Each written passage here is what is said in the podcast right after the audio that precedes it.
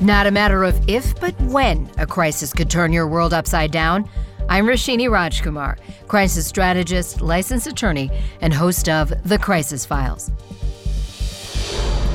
In each case file, we explore a real crisis or a ripped from the headlines controversy. My crisis squad and I are here to find solutions. I also bring in newsmakers with key insights on our selected crisis. Our suggestions are meant to empower you to handle your own crisis or prevent crises from happening. We do not provide legal, financial, medical, or PR advice for particular situations, but strongly recommend you seek out professionals to help your specific need. A serious topic today, but one that appears to have a silver lining. Brad Madson joins me. He is former head of community affairs for the Minnesota Vikings. One of the worst days during Brad's 26 year tenure with the Vikings, the tragic death of Korey Stringer in August 2001 at the age of 27. Reports said the offensive tackle died from complications of heat stroke during training camp. Jump ahead to January 2nd, 2023. Many of us saw the collapse of Buffalo Bills safety Damar Hamlin during a game against the Bengals. We're here to talk about how far the NFL has come while we keep watch over Damar's continuing recovery. In the case file I call Damar Strong. Brad, I'm so glad you're here because you have such unique insight. Take us back to that terrible time in August 2001? Well, it was shocking. Nobody expects that within the first week of training camp. And Korey is such a beloved guy, great sense of humor. And he was a stud. He was a first round draft pick in 1995 and just coming off his first Pro Bowl. And uh, he was ready to go. A normal practice, and then um, get a call that he had uh, that, that he had passed, and we are going to do a press conference. And so, what shape was that going to take? So, um, seeing Damar collapse, it took me back. With Korey passing, there was a huge outreach from fans and community leaders, and we collected $20,000 towards his Korey's crew campaign, which promoted literacy. And 20,000, that was a big, big check. Big check. And this was at a time which was very pre GoFundMe pages. Exactly. I Googled that. It was uh, 2001 Korey passed. 2010 is when GoFundMe started.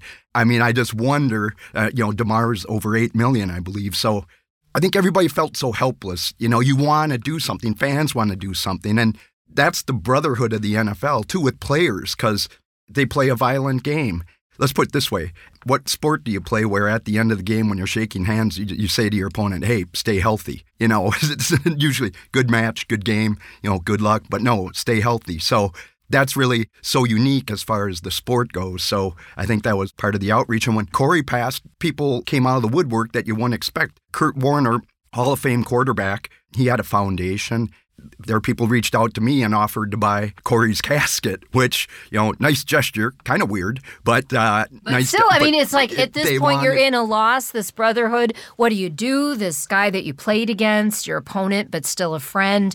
In your case, running community affairs, working with the rest of the PR team, you can't just sit there and grieve his death. You have to whip into action and kind of help the rest of us out there. Right. Well, that was uh, about six months before Korey passed. The Timberwolves had a tragic accident with Malik Sealy, who was killed in a car wreck. And I watched the news and the coverage of that, and it was his teammates saying what a great guy was. Coaches were saying what a great guy was.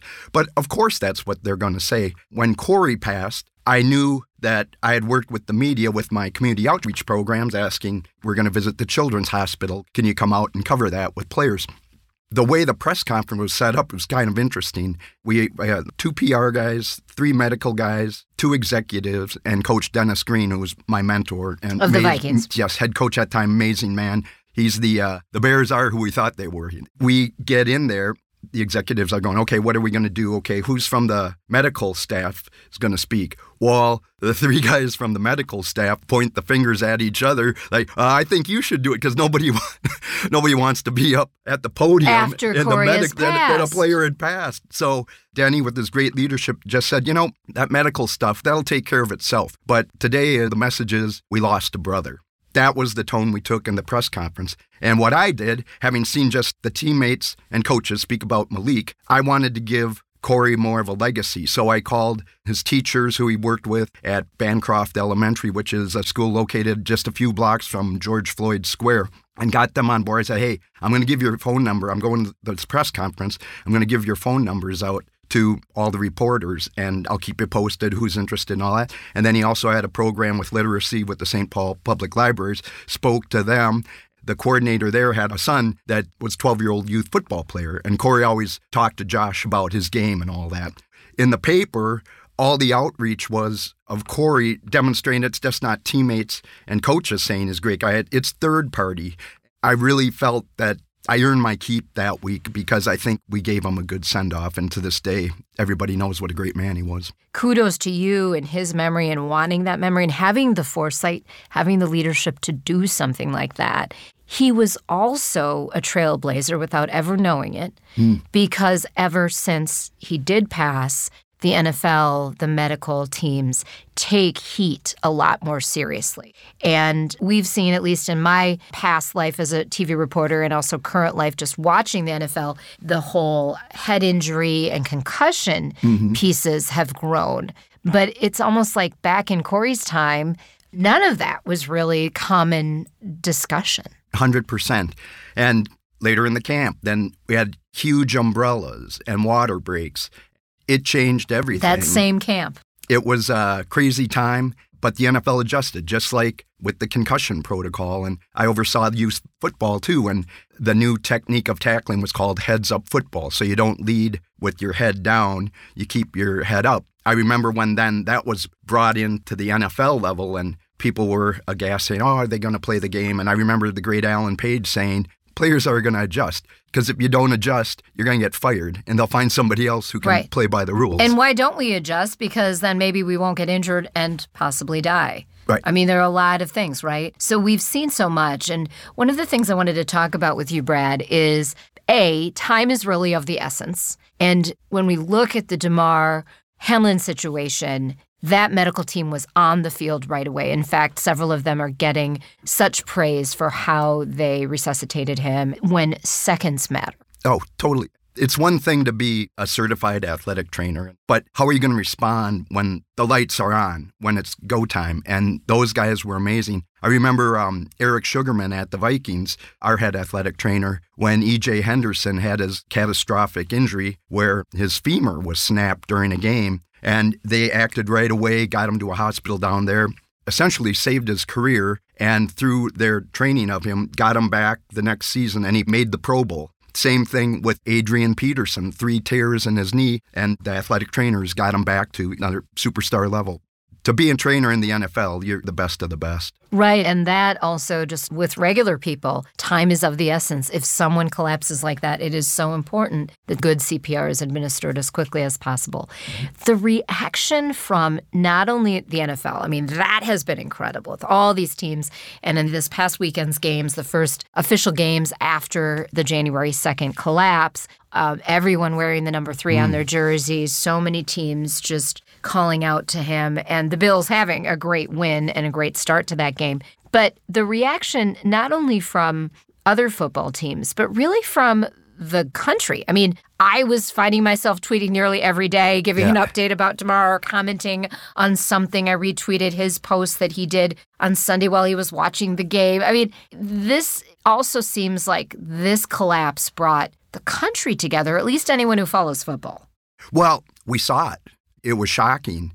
You could just see Stefon Diggs, who played for the Minnesota Vikings. I was in tears. And these guys have seen guys get stingers and injuries, but this, you knew that, oh man, this, this looks bad.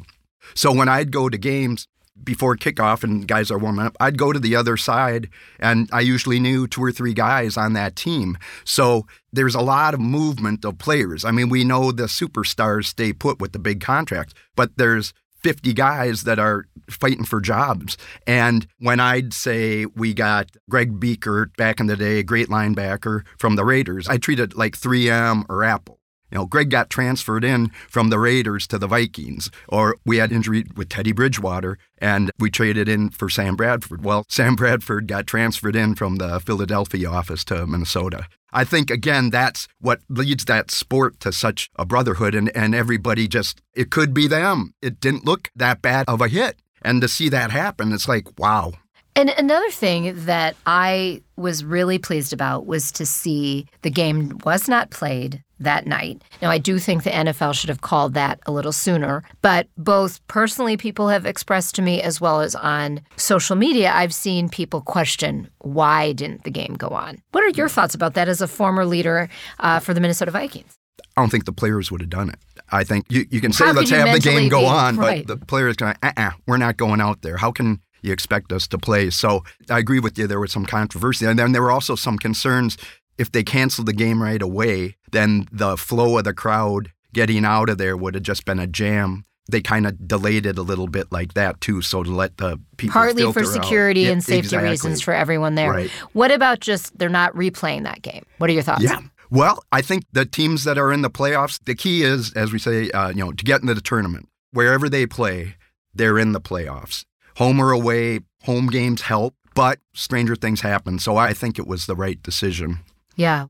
I have a cousin who's in the front office with the Bills, and we were texting that evening. We've been checking on him because, yeah, you oh. know, wow. I mean, just he's in that role, one of those roles like you were in, where you've got to keep it together so mm-hmm. that everyone else can keep it together. So my brother and I have been checking on our cousin's mental health too. Yeah. But thank God nothing like that happened again on your team mm-hmm. during your time there. Mm-hmm. But that's got to be just something that changes you. Oh, totally. I mean, I still think Korey often it was draining, it was exhausting, and you wanted to make him proud from above. I remember calling the hotel, and his mom answered the phone. Here she is. She's going to be burying her son. It's not supposed to happen that way. And Kelsey, his wife, great lady, had a little boy, Cody. You know, stayed in touch with them. They're just great people. In fact, uh, I got got tickets to uh, Lil Bow Wow when he was came to Minneapolis and got Cody and Kelsey and his mom to uh, get a VIP meet and greet with Lil Bow Wow before and get the photo taken. Which of course I inserted myself in that photo too. You got to have that community guy, community relations guy reap a little of those benefits too. of course. Well, that is very fun to hear about. Well, the good news as we talk today on January 9th 2023, one week after the collapse of Damar Hamlin. He is doing well, expected to be released from the hospital this week. So maybe by the time our listeners hear this, he'll even be out of the hospital, which is so great, so amazing. Also, a testament to the 24 year old Damar and his physical strength. I don't think, no matter how good the CPR is, if you are not an amazing specimen of a human being in great health, yeah. I would think it's even more difficult to have this recovery that Damar has had. 100%. Yep, world class athlete. I've got one more story as far as um, Korey and the brotherhood and just the teammates. There was a player on our team named Lemanski Hall, and he was a linebacker. His locker was next to Korey Stringer's. So we were doing a school visit and taking questions from the kids. When the student said, you know, um, what's it like to have a player die? And Lemanski uh, said, well, Korey's locker was next to mine. And if you think of a NFL locker room and you think of your health club, at the time at the Vikings Winter Park facility was pretty crowded, not that big. After practice, you'd go in there, it'd be like a hurricane had come through, tape, athletic tape, short socks, flip flops, all over the place we called the front of our locker our yard. It's just their little space, little three by three space in front of them, but it was their territory. That's their office, basically. So you'd say something like, uh, hey, uh, Lemanski, your flip flops in my yard, move it. Lemanski said, I told the team after Korey passed, because we kept his locker open with his nameplate, he goes, I know it gets crazy after practice, but we got to be respectful and keep Korey's yard clean. I thought, wow, that's something else. So the next day at, after practice, they usually have a meeting right after practice. So chaos everywhere, stuff strewn all over. And I checked it out, and sure enough, right in front of Korey's locker, it was clean. So that that was something else, a memory I'll always have. Yeah, well, it's wonderful just going inside with you because even though we're now more than 22 years since Korey's passing, I mean, it's still clear how much he meant to you. And it gives us insight into where the game is, reaction, the brotherhood among the players mm-hmm. and the staffs I appreciate that insight a lot, Brad. Well, well, thanks. I just, to your listeners, I say next time a tragedy hits, kind of see how it's handled as far as media go. Is it just teammates talking about him, or are there other testimonies from third parties? That's what I always kind of watch to see how that's handled. And now with social media, our listeners, if they are a fan or if they are following a team, they can share that on social. And good PR people at the teams would hopefully share those messages. Great point. Yep. Well, thanks so much, Brad Madson. He, by the way, is a former University of Minnesota tennis player, still an Oh, yeah. avid player Oh, yeah. uh, of the game. So always appreciate his insight when we have conversations off air, and we'll definitely have you back. Thanks, Roshini. This crisis brief brought to you by Spoke 612 Productions. Number one, identify authentic parts of your brand to guide any narrative. Number two, learn from the crisis. Can you adjust to prevent future disasters or future tragedies? Number three, make sure you keep internal and external stakeholders in mind when messaging. Spoke 612 Productions takes your ideas and brings them to life. Linda, Sarah, and Matt are committed to excellence and inclusivity. As a WBENC certified women owned production company, Spoke 612 inspires awareness and delivers impact through storytelling. When you put your project in their hands, Spoke 612 draws on their own talents and experience to ensure they tell the best possible version of your story. Visit their portfolio at spoke612.com. Thank you to my podcast co producers, Tom Hamilton of Undertone Music and Kim Inslee. Catch up on all our case files. Go to thecrisisfiles.com for our archive plus some special videos. Subscribe to our YouTube page on thecrisisfiles.com. Follow us on Instagram, Twitter, and YouTube at The Crisis Files. I'm Roshini Rajkumar. Join me next time on The Crisis Files.